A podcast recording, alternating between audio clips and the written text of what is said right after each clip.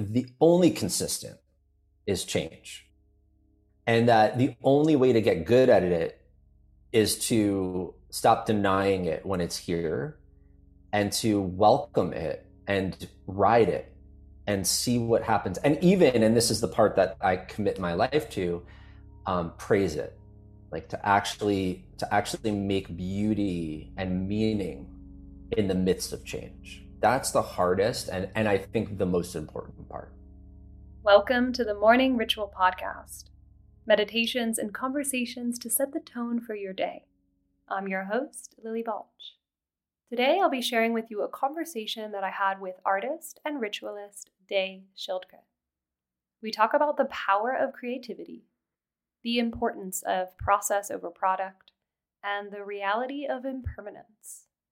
Over the course of our lives, every single one of us has changed.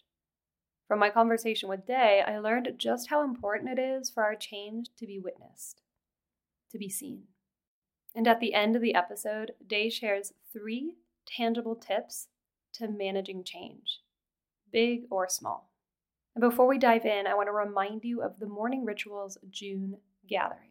And this month, I'll be joined by my personal business coach and C E O of Perform With Purpose, Ariel Naftali. And as you can probably guess, our theme for this month's gathering is purpose. Ariel will share key insights that will allow you to not only discover your purpose, but do the work that you're really meant for. The June gathering will be held on Wednesday, June twenty-first at twelve p.m. Eastern Standard Time. Simply register using the link in the show notes below, and I look forward to seeing you there. Now to my conversation with Day. Welcome to the podcast, Day. I'm happy to be here. I'm happy you're here. And teeny bit of backstory on my end, which I think is just so cool, is when I first started this podcast, The Morning Ritual, one of my dear friends gifted me your book, Morning Altars, as just like a bit of inspiration to um, for my podcast. And this was now three years ago. And now you're on the podcast, which is just so cool. So that's how I that's how I know Day. Day, could you give us a little backstory on Morning Altars? Sure. Yeah. And I'm I'm just, you know, books are funny. They travel in the world. So I'm so happy one landed in your hands. Um, yeah, my backstory is not in a million years would my parents have thought that this would have been my career, but here we are. And there's something about um, a calling, like there's some truth to a career calling you, or maybe that's even like too benign. For me, this one like grabbed me. I didn't really even have a choice. Um, it just took me. And I remember saying yes to it. Um, I was in the middle of, I've had other careers. I was a director and on and off Broadway. I was the executive director of a high school for teens. And then this career just grabbed me. Um, it was a few months after my father died and I went through this like massive relationship breakup. And the thing that I was doing to stay sane at the time and to try and like actually like not be overcome by my sorrow and grief was like actually taking my dog on a walk and going into the, the park near my house and sitting under this one tree and just like collecting things I found along the way. Like it was very simple. It was just like collecting leaves and berries and, and feathers and, you know, in a basket. And we would just sit under this tree and I would just make something beautiful and symmetrical. And my heart was like healing from that experience. Uh, and something significant was happening there just from like the simplest thing, you know, and, um, and then it became like an international movement from me just sitting under a tree and making beautiful, symmetrical, impermanent art, um, which I eventually started to call Morning Altars, partially because they were happening in the morning on these dog walks and partially because they were altars. They weren't just like art. They actually became things that I dedicated to my dad, to my ex. Eventually, I just started to dedicate them to like friends getting married, a friend losing their job, um, someone going through like a massive um, illness. And they became like the best part of my day, you know, like sitting under this one tree, just like letting my mind go, my worries go, letting myself just be creative. And um, and then people around the world just started to send me pieces that they made for their own reasons. You know, someone, I remember this woman in England, it was like her ten, her mother's ten year anniversary of, of, of her death. She didn't know what to do. She was sitting in her kid's parking lot, just flipping through Instagram, feeling bad about herself. And then she came across my work, and it inspired her to get out of her car and to go into the um, forest behind her kid's school and to just like do the the practice that I do, which is collect things and sit down and make something beautiful and let it go.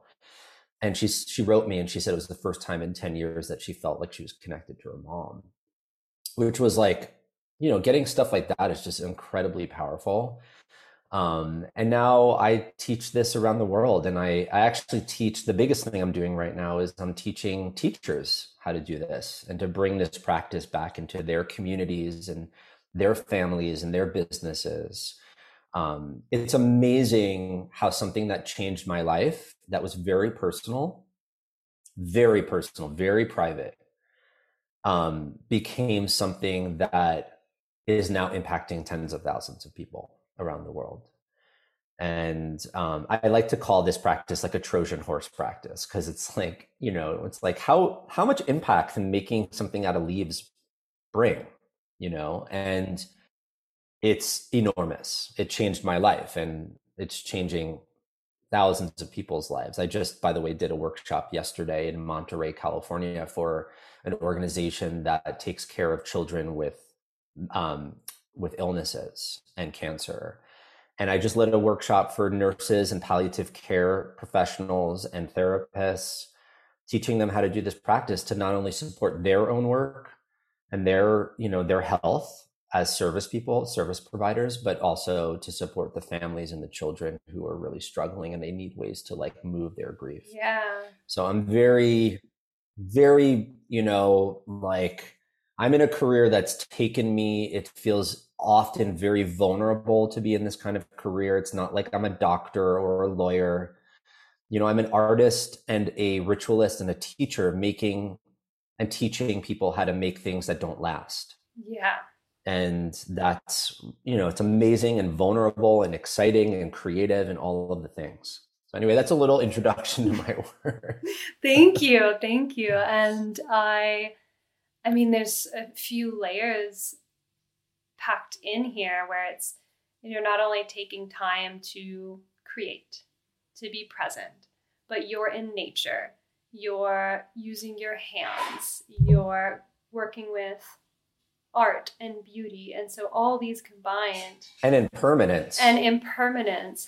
They have yeah. such a, each one of those individually has such a healing aspect, and you're combining them all. But I think the coolest thing about this work is that you weren't, it sounds to me that you weren't like, I'm going to create this so that I can heal. It sounds to me that you just were drawn to it in your sorrow. You found that it was helping you feel better, and you went through that sort of process to then discover, whoa, the healing benefits. Because I think sometimes we um, do practices, rituals for the end result, and we forget that it's um, it's a process that we have to trust. This entire practice, everything that I teach, everything that I do and everything I teach is is journey oriented. It's not it's not goal oriented. Um, in my first book, I coined a phrase, destination addiction. You know, this is like, this is kind of how I hear you naming it right now, is like trying to get there. Like we're, I'm doing something to get to the thing, right? And that's not at all, A, how this started at all. And also this is not the, the this practice actually is the complete opposite. This practice is all about getting lost. It's all about discovery. It's all about exploration. It's all about wonder. It has, it is not interested in getting there or getting the healing or getting the perfect thing, or it's all process based. And to me, that is really at the heart and soul of nature, and at the heart and soul of creativity, and at the heart and soul of mindfulness. They're all process-based experiences. They're not about any there, there. Mm, yeah. And I think when we have the um, mentality of I'm doing this to heal X, Y, and Z, it's like counterintuitive. Totally. So thank you for that um, reminder. And I kind of want to shift the conversation into what's going on with you? Is there anything that you've been like navigating? I mean, you, you seem to have such, um, you know, a grounded, clear perspective on life, but I, you're human too. Very human. Sure. You've got stuff that you're navigating. Yeah. It's funny. It's like, I don't know how you feel, but all of the things that I'm drawn to, um, for instance, like, thresholds, interstitial realms, like meaning the in-between spaces, transitions, change. Like if you look at the last, I don't know, fifteen years of my life, career-wise, like I'm drawn to like helping people navigate change. I mean, the freaking subtitle of my most recent book, Hello, Goodbye, the subtitle is seventy-five rituals, um, seventy-five rituals for times of loss, celebration, and change. Right? Like I'm looking to plant myself at this doorway of goodbye and hello, like that, that space, that in-between space. And yet it's like so brutal to be there for me, you know, because it's like, that's the space I'm the most attracted to, but it's also the space that like has the most to teach me and undoes me the most. And sometimes I'm just craving stability and not change, you know? And so there's that, that tension in my life. You are in some ways an expert on navigating change, yet you still come across the inevitable suffering that comes with change. Yeah. Is that true? Do you think all change, good or bad, involves some level of suffering? No, I think all change, good or bad, involves some level of surrender. Um, and the suffering comes through the resistance. And there are times where I am in full resistance, and then there are times where I'm fully surrendered. And then there are times where like I oscillate between the two. And there are times I don't know what the fuck's going on. And you know, so it's like the image when you said that was, oh, oh, I got an image of like surfing on a wave, you know, and it's not, it's not like there's suffering in that. Sure, there could be, there could be, you know, I've gotten hurt while, while surfing. Um, but a lot of the time it's just about like, what is my posture and relationship with this moment? And when surfing, or for me, I'm more of a skier, you know, but even skiing, it's just like, it's the, every moment is changed. That's what makes it exciting. Um, but there's real consequences sometimes, you know, and you can really hurt yourself and it's really risky, but that's what makes it thrilling. And so, you know, I think that just to position like what the conversation we're talking about in terms of a bigger conversation, like the culture and society that I and you live in is totally terrified of change, um, raises its people to be in denial of change.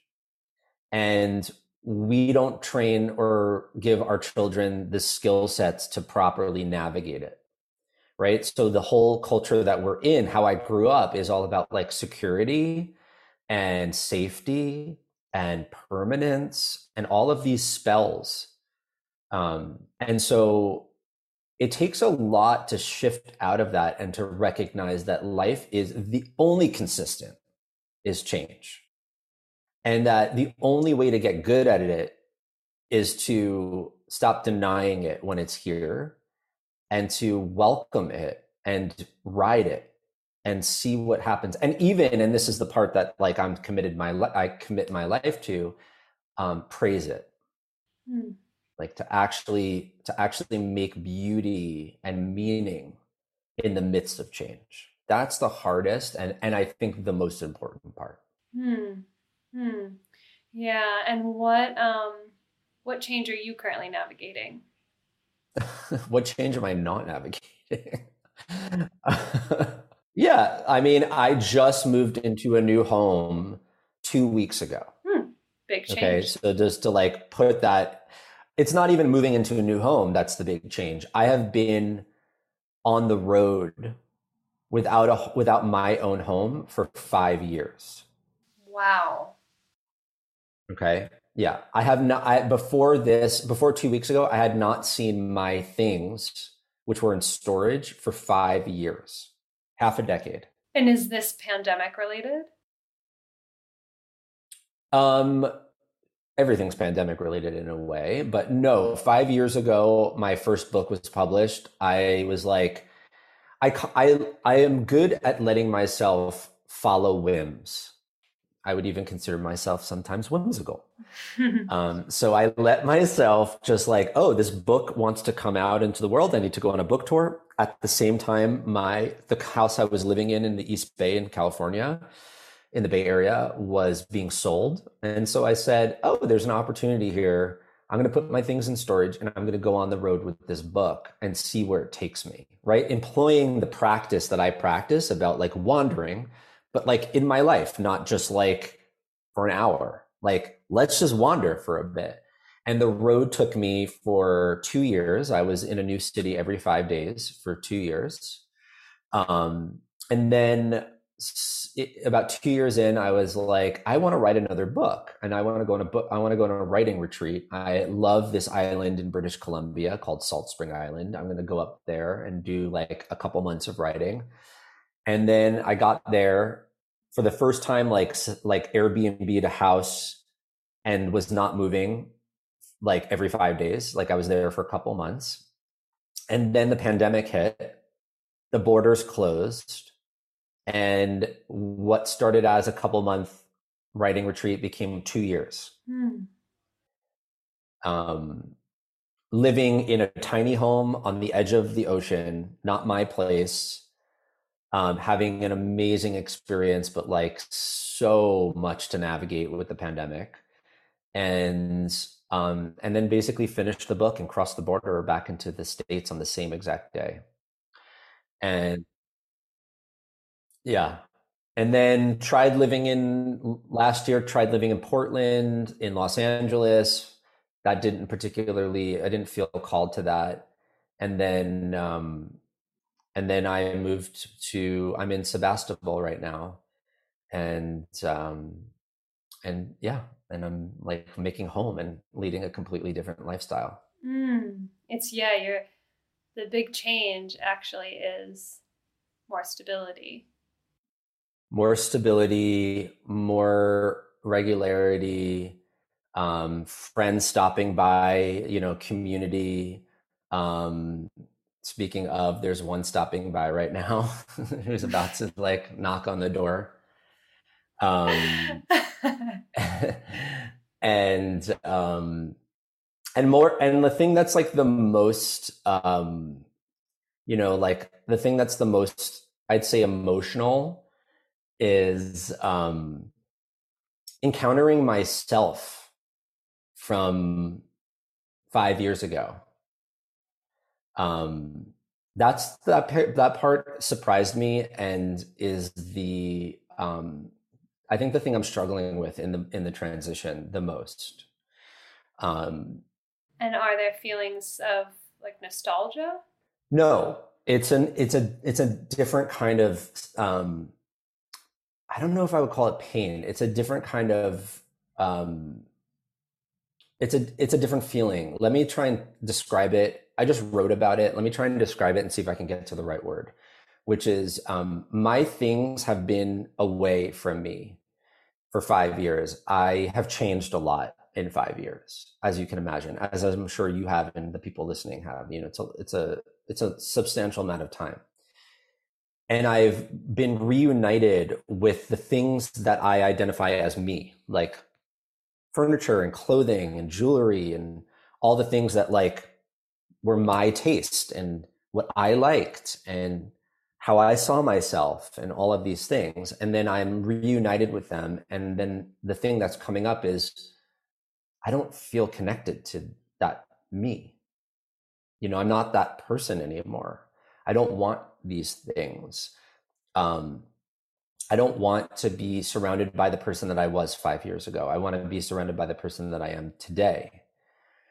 So how do I let go of these things without judging them as bad or like wrong, or, you know, judging the person that liked those things? Like, even though I don't relate to them right now, like, how do I love my five-year-old person, not five-year-old, but five years ago person?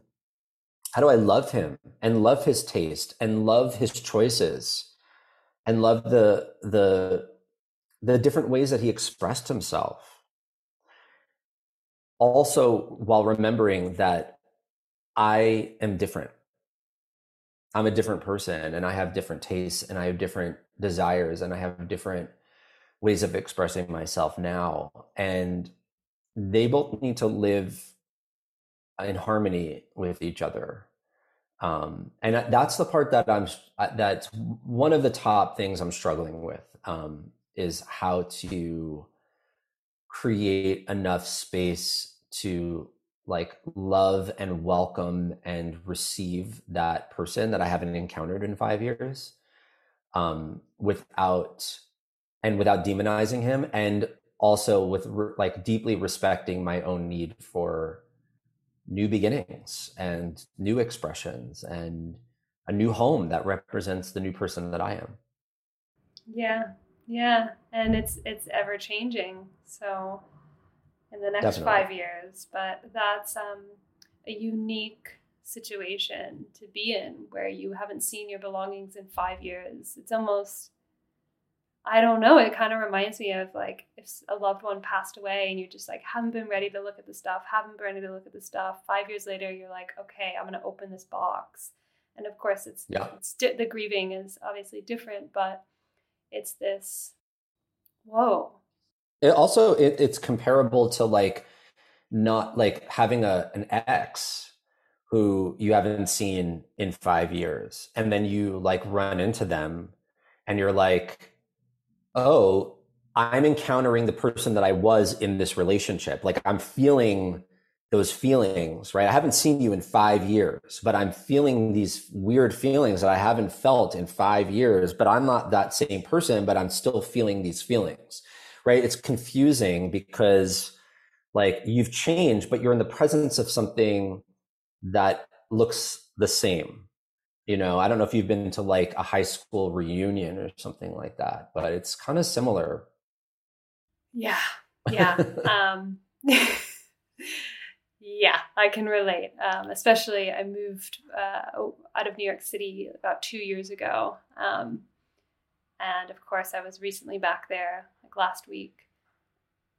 Lots of similar emotions. And right. I'm curious in these moments of, yeah, more difficult, more uncomfortable emotions that are rising, and you're met with this previous version of you being mirrored back. Um, what do you do? Do you just let those emotions rise and observe, and that classic take of mindfulness, just understanding that you are not your thoughts, you're not your emotions, let it pass? Do you have a ritual for this? Yeah, I was about to say, like, I'm a ritualist. So, you know, to me, there's something to be said about the, about proceeding with mindfulness. That's very helpful. But when it comes to life transitions, big or small, um, I put my stake in the ground with ritual, because that's like, that is where a lot of meaning is made and understanding happens and emotion can be expressed and witnessing. And so the, the thing that I am realizing that I need to do is I need to invite my friends over, um, and I need to do a big giveaway of my things. Um, And part of the, the party is going to be like everyone sitting around, and I'm literally going to either gift people directly or they can take what they want from like a pile of things. But I have the, the, the caveat is I need to tell my story. I need to tell the story of these things. I need to tell the story of who I was. I need to tell the story of where I've been. Um, I need to be witnessed as someone who's changed. If you, if I don't, if that doesn't happen, I'm always going to have this tension internally between like fighting, you know, here's a good example, by the way, like this has happened to me a lot where like I have gone, it doesn't happen anymore because my father is dead and my mother is actually has mid-stage dementia. So like that, this doesn't happen now, but it, it has happened in the past where like I would go home for like a holiday and my bedroom would like still kind of look like it did when I was a kid. And my parents would kind of still treat me like I was a kid. And there would be this tension in the house always between like, that's not who I am. This is who I am. And like kind of like falling back or being treated like who I was. And oh, I'm sure a lot of people can relate to that, right?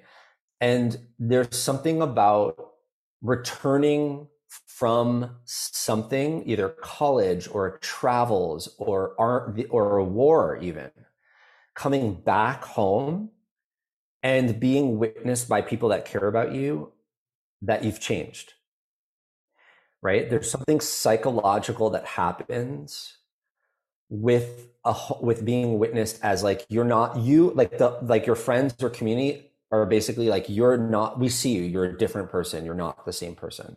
We see you. I think that is the key. We see you as you are now. Yeah. That witness. Yeah. Mm-hmm. Yeah. And there's like a lot of data, by the way, around, you know, I mean, you can, you can do a deep dive around, for instance, like in, in this country, like the Vietnam War, people, soldiers came back from the war and like no one treated them different. Yet they had this like huge experience across the world and lost friends and like lost, lost body parts and had P T S D and like, and they came back home and everyone was just like, didn't see them as, as anything's changed. And that causes a lot of mental illness. And we need each other. We need to witness mm-hmm. each other. We need to witness each other when we, especially when we go through changes. So I need my friends to gather around me and hear my story. I have not been here in five years, you know, like I've been, I've been so many places. I've had so many experiences. I wasn't even gray when I left. Seriously. That's so funny. So you're going to have a party. You're going to bring your friends over. You're going to gift your the stuff that you don't want anymore and tell your story. Your friends are going to witness the change yeah. and see you as you are now. And that's your ritual. Absolutely. That's so cool. Yeah. Very simple, very doable. Everyone walks out of there with something meaningful physically, right? They're like carrying my my goodies, my like treasures away.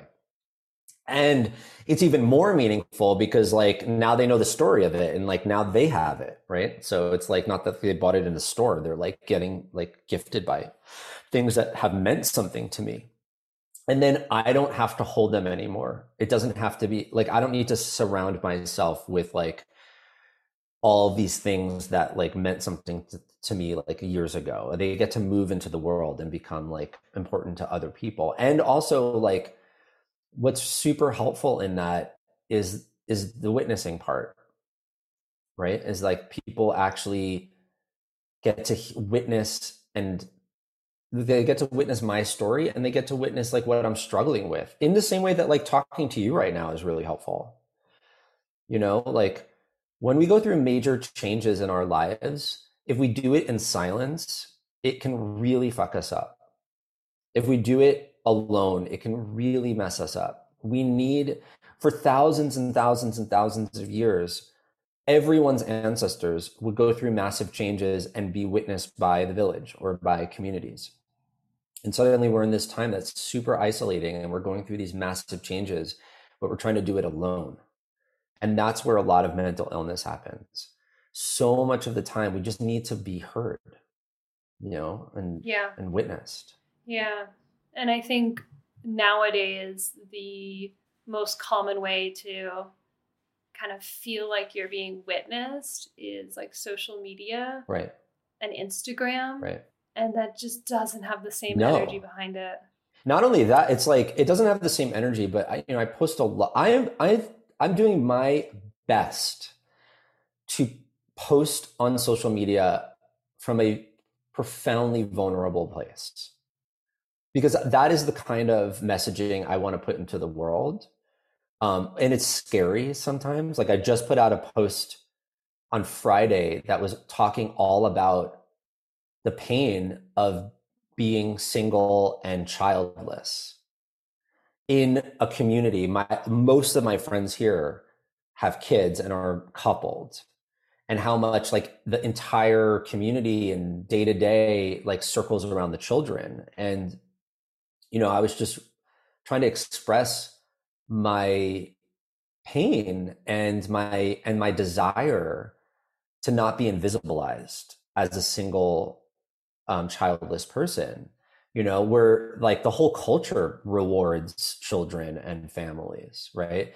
So I'm trying to put out posts on social media that are quite vulnerable um, and be witnessed. But the, the issue is, as you were saying, is that like the kind of witnessing is not, it's more like people can relate to what I'm saying, but like for me to actually be witnessed in my pain, I need people, I need to see you. I need to like touch you. I need to be able to cry in front of you, and for you, and like for you possibly to like start to well up too, because you can relate to what I'm saying. Like, that is the kind of witnessing that we all need. That is just not, it's not, it's not possible. And it's also not appropriate for social media.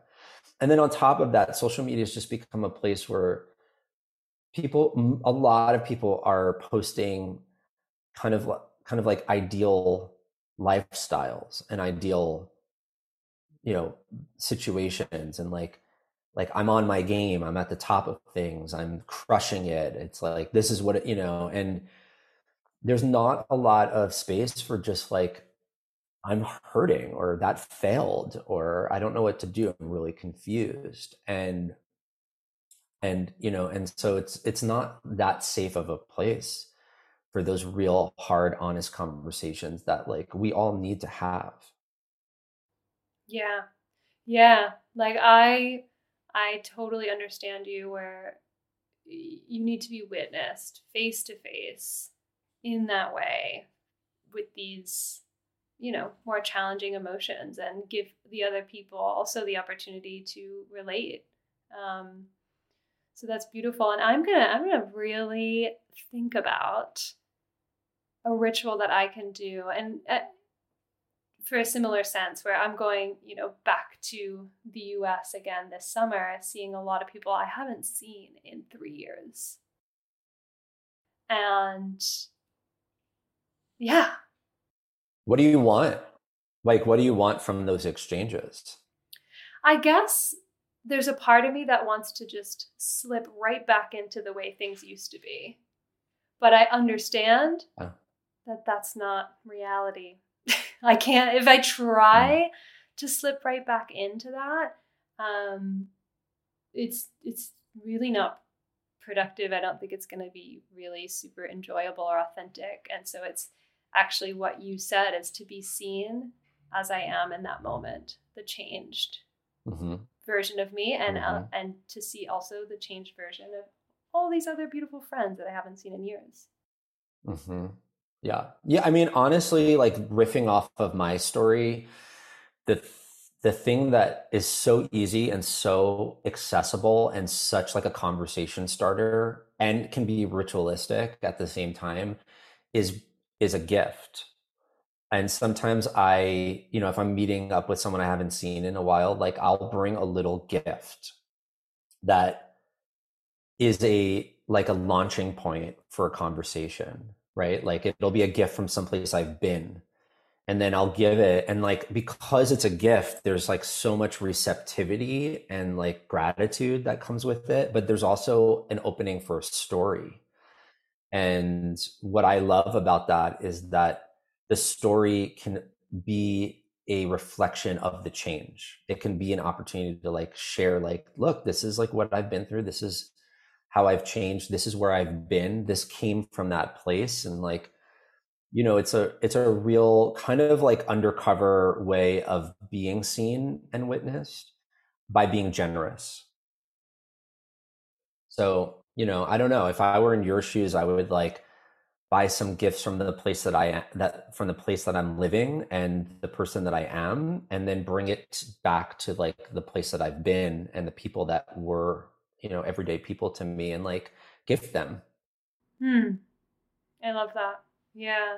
Yeah, I definitely will. And from um, circling back to this overarching um, theme of navigating change and transitions, just to kind of close out this conversation, um, I'm sure anybody who's, you know, made it to the end of the episode can relate to some extent about how hard change and transition can be.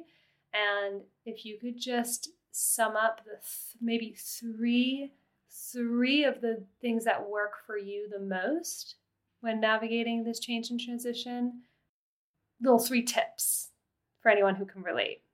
Sure. Yeah. Number one, rule number one is slow down. That's number one. Don't try and get through it. Don't force yourself through it. Don't try and return back to normal. Like, honor and respect the interstitial, the in the space of transition. If you try and rush through it, you're going to get to the other side of it, but you're going to try and like, life is going to change, but you're still you're still going to think you're you haven't. And you're going to, the psyche is going to be very confused. So sl- number one is slow down and acknowledge something's happening. Rule number one. Okay. And that's hard to do. Like, you know, I just moved into a new home. Like, the thing I want to do is like unpack and organize and get things done and sell things. And like, it's really hard to slow down and be like, oh shit, I'm in a totally new place. You know, it's very, it feels vulnerable.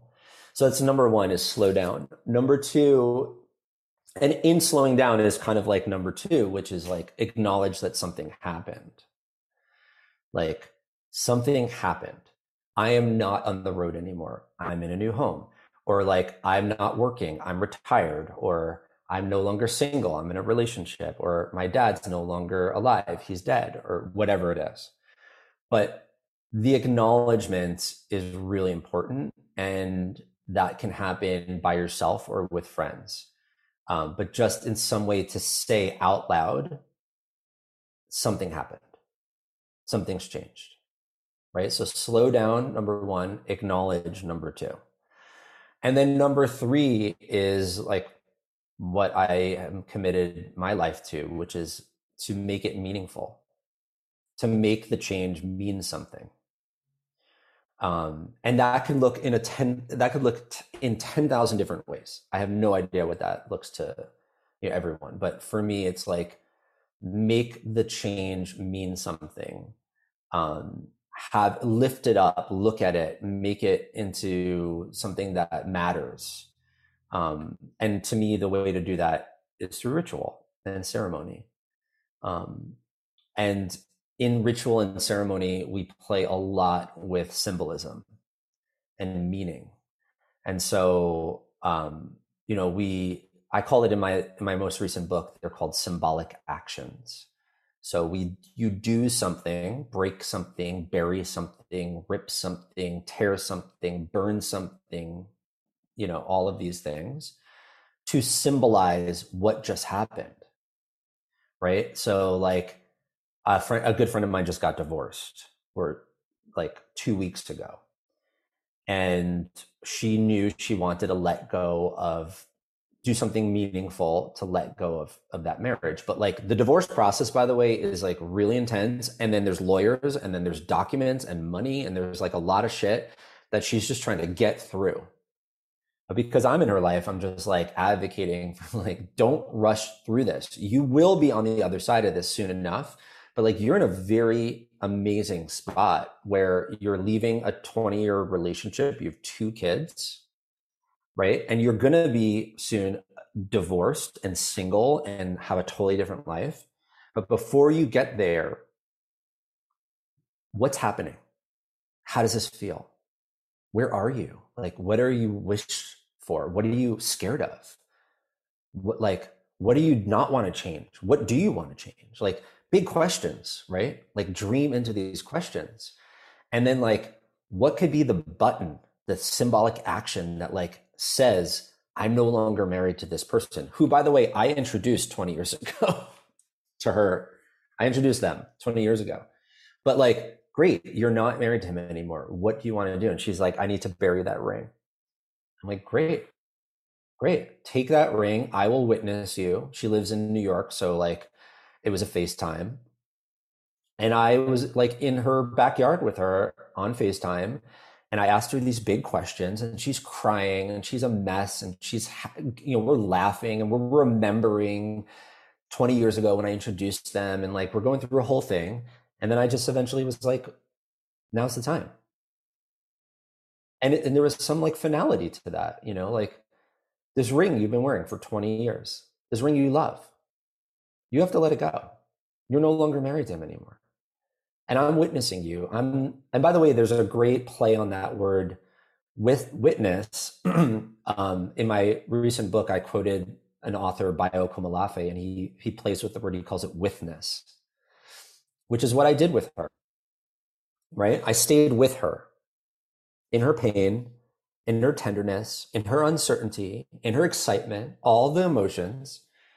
I stayed with her. I didn't hang up the phone. I didn't, like, pull back because it was uncomfortable. I didn't, like, overshare my experience. I just stayed with her. And eventually she took off the ring off her finger, and she dug a hole with her hands, and she buried it in the ground, and she watered that hole with her tears, right? She was crying. And I was like, are you ready to put it in the ground? She's like, yeah. And so she just took all the dirt and she, like, covered the ring up. And you know, we had a moment where we, like, paused again, and I told her I loved her, and I was like, I'm so excited for the person you're going to become, you know, and that was it. And it was by doing that ritual, she did those three things I told you about. She slowed down in the transition, right? She acknowledged something major was happening, and then she did something to make that transition meaningful. And she got witnessed by me. And so, like, she, she, she's carrying on with her life right now, but, like, something in her soul, she said, feels settled about it. Whereas if she didn't do that, I think she would still feel like un, like that something happened, but, like, that she wasn't being acknowledged for it. You know, we have wedding ceremonies, but we don't have divorce ceremonies. You know, we invite tons of our friends to our weddings, but do we invite those same friends to our divorces? No. So oftentimes these things happen, like, under the, the table, or, like, in closed rooms. And then we're expected to, like, live our lives as if, like, nothing happened, and something massive happened. So I tried to offer her just, like, I'm her oldest friend. I tried to offer her just one person witnessing her, and that was enough. Mm. Yeah, well, that's a beautiful story and a beautiful example. And I think in the midst of these more difficult changes, um, I'm sure it was sort of her instinct to avoid the pain and rush the process when you got in there and said, slow down and ask these questions. And it's rare to see a friend or a family member, a loved one, step in in that way. And so totally. You certainly inspired me, and, like, what a great friend. Um thank you. Yeah. And, like, you know, it doesn't have to be these also these massive, you know, life changes. Like, to me, I do a ritual every morning and every evening. You know, it's like I there could be, like, little touch-ins. Um you know, life is changing all the time. Some sometimes it's these big massive changes, but sometimes it's just, like, waking up, or, you know, like, like going to bed, or these, like, little things that happen. And the same thing can apply, like, slow down, like, you're waking up, slow down for a minute, right? Acknowledge something's happening. Like, I was just sleeping. I'm about to start my day, and then do something symbolic that can, like, make it more meaningful. Um, when I was writing Hello, Goodbye, I I needed, and it was the it was like the heart of the pandemic. I needed like a touchstone every morning to just stay like sane. So in the, at night, I would take a pencil and on my coffee filter, I just wrote like a message to my morning self on it, right? And then so I woke up in the morning, and then before I made coffee, I would just read that message on the on the coffee filter, and I would just like take in a breath and just be like, "Thank you." Like I needed to, I needed that. Like I needed a touchstone. I needed to remember that like like there's something bigger than this shit show that's happening right now. And that was so simple. It took me like five seconds the night before, but it was so meaningful. It literally felt like my like yesterday self was looking out for me, you know? Mm, yeah. So yeah. Big and small moments. Yeah. Well, that's gorgeous. Thank you for sharing that day. And I'm certainly going to put your book, books in the show notes below and your website for people to contact you. And I really appreciate you coming on and not only sharing your expertise, but sharing your own journey and your story right now. Thank you. And I just want to say, like, for anyone listening that's going through something, that's going through like a hard change or even like a medium to hard change, um, I want you to know you're not alone. And um, and I think part of the the point of our conversation today to me is like not trying to put myself on a pedestal like I've mastered it, um, but in some ways just to be like, I'm I get knocked down as much as you do. And the practice is to stand back up and to somehow like cultivate some resilience and also make it meaningful, like make life more meaningful, even the shit that like sucks and that knocks you down and that where you're like, I can't do it anymore. You know, that we have this amazing skill that's been around since the beginning of time as humans is to like make life matter and meaningful. Um, and we can do that. And so I want you to know, listener, that you're not alone, and I'm with you in being knocked down, and I'm also with you in standing back up again. Hmm. Yeah, the good, the bad, and the ugly can make it all meaningful. Exactly. Awesome. Yeah. Well, thank you again, and we um, will close out this episode the way we always do with a full deep breath in. A complete breath out. And have a lovely day. Thank you.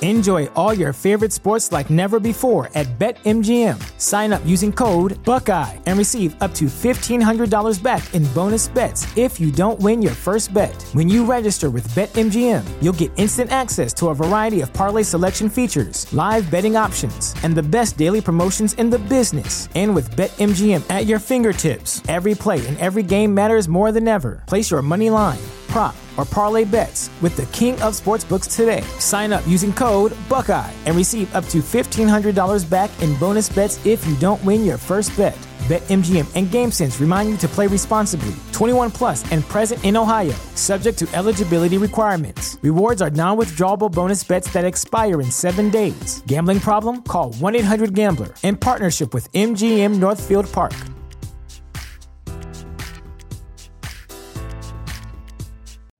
You know how to book flights and hotels. All you're missing is a tool to plan the travel experiences you'll have once you arrive. That's why you need Viator. Book guided tours, activities, excursions, and more in one place to make your trip truly unforgettable. Viator has over three hundred thousand travel experiences to choose from, Everything from simple tours to extreme adventures and all the niche, interesting stuff in between. So you can plan something that everyone you're traveling with will enjoy. Real traveler reviews give the inside scoop from people who've already been on the experiences you're considering, so you can plan with confidence. Free cancellation helps you plan for the unexpected, and twenty-four seven customer support means you can travel worry-free. Download the Viator app now and use code Viator ten for ten percent off your first booking in the app. Find travel experiences for you. Do more with Viator.